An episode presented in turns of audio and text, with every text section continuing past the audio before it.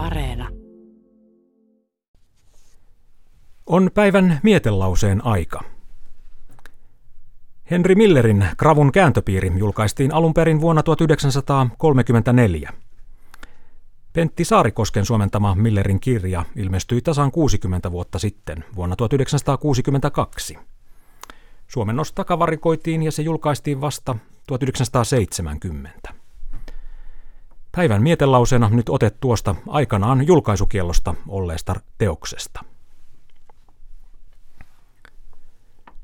Tällä hetkellä on vain yksi asia, mikä kiinnostaa minua syvästi. Nimittäin kertoa kaikki se, mikä kirjoissa jätetään kertomatta. Kukaan, mikäli minä tiedän, ei käytä hyväkseen niitä ilman elementtejä, jotka antavat meidän elämällemme suunnan ja motivaation. Ainoastaan murhaajat näyttävät ottavan elämästä irti riittävän korvauksen siitä, mitä ovat elämään panneet. Aika vaatii väkivaltaa, mutta me saamme pelkkiä epäonnistuneita räjäytyksiä.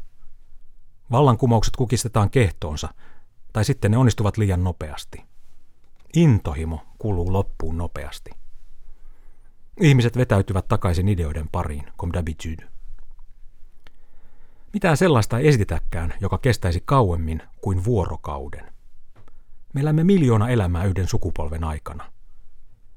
Hyönteisten tai syvämeren elämän tai solujen toiminnan tutkiminen tuottaa meille enemmän.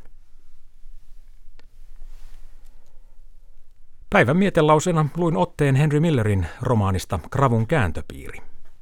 Suomentaja on Pentti Saarikoski.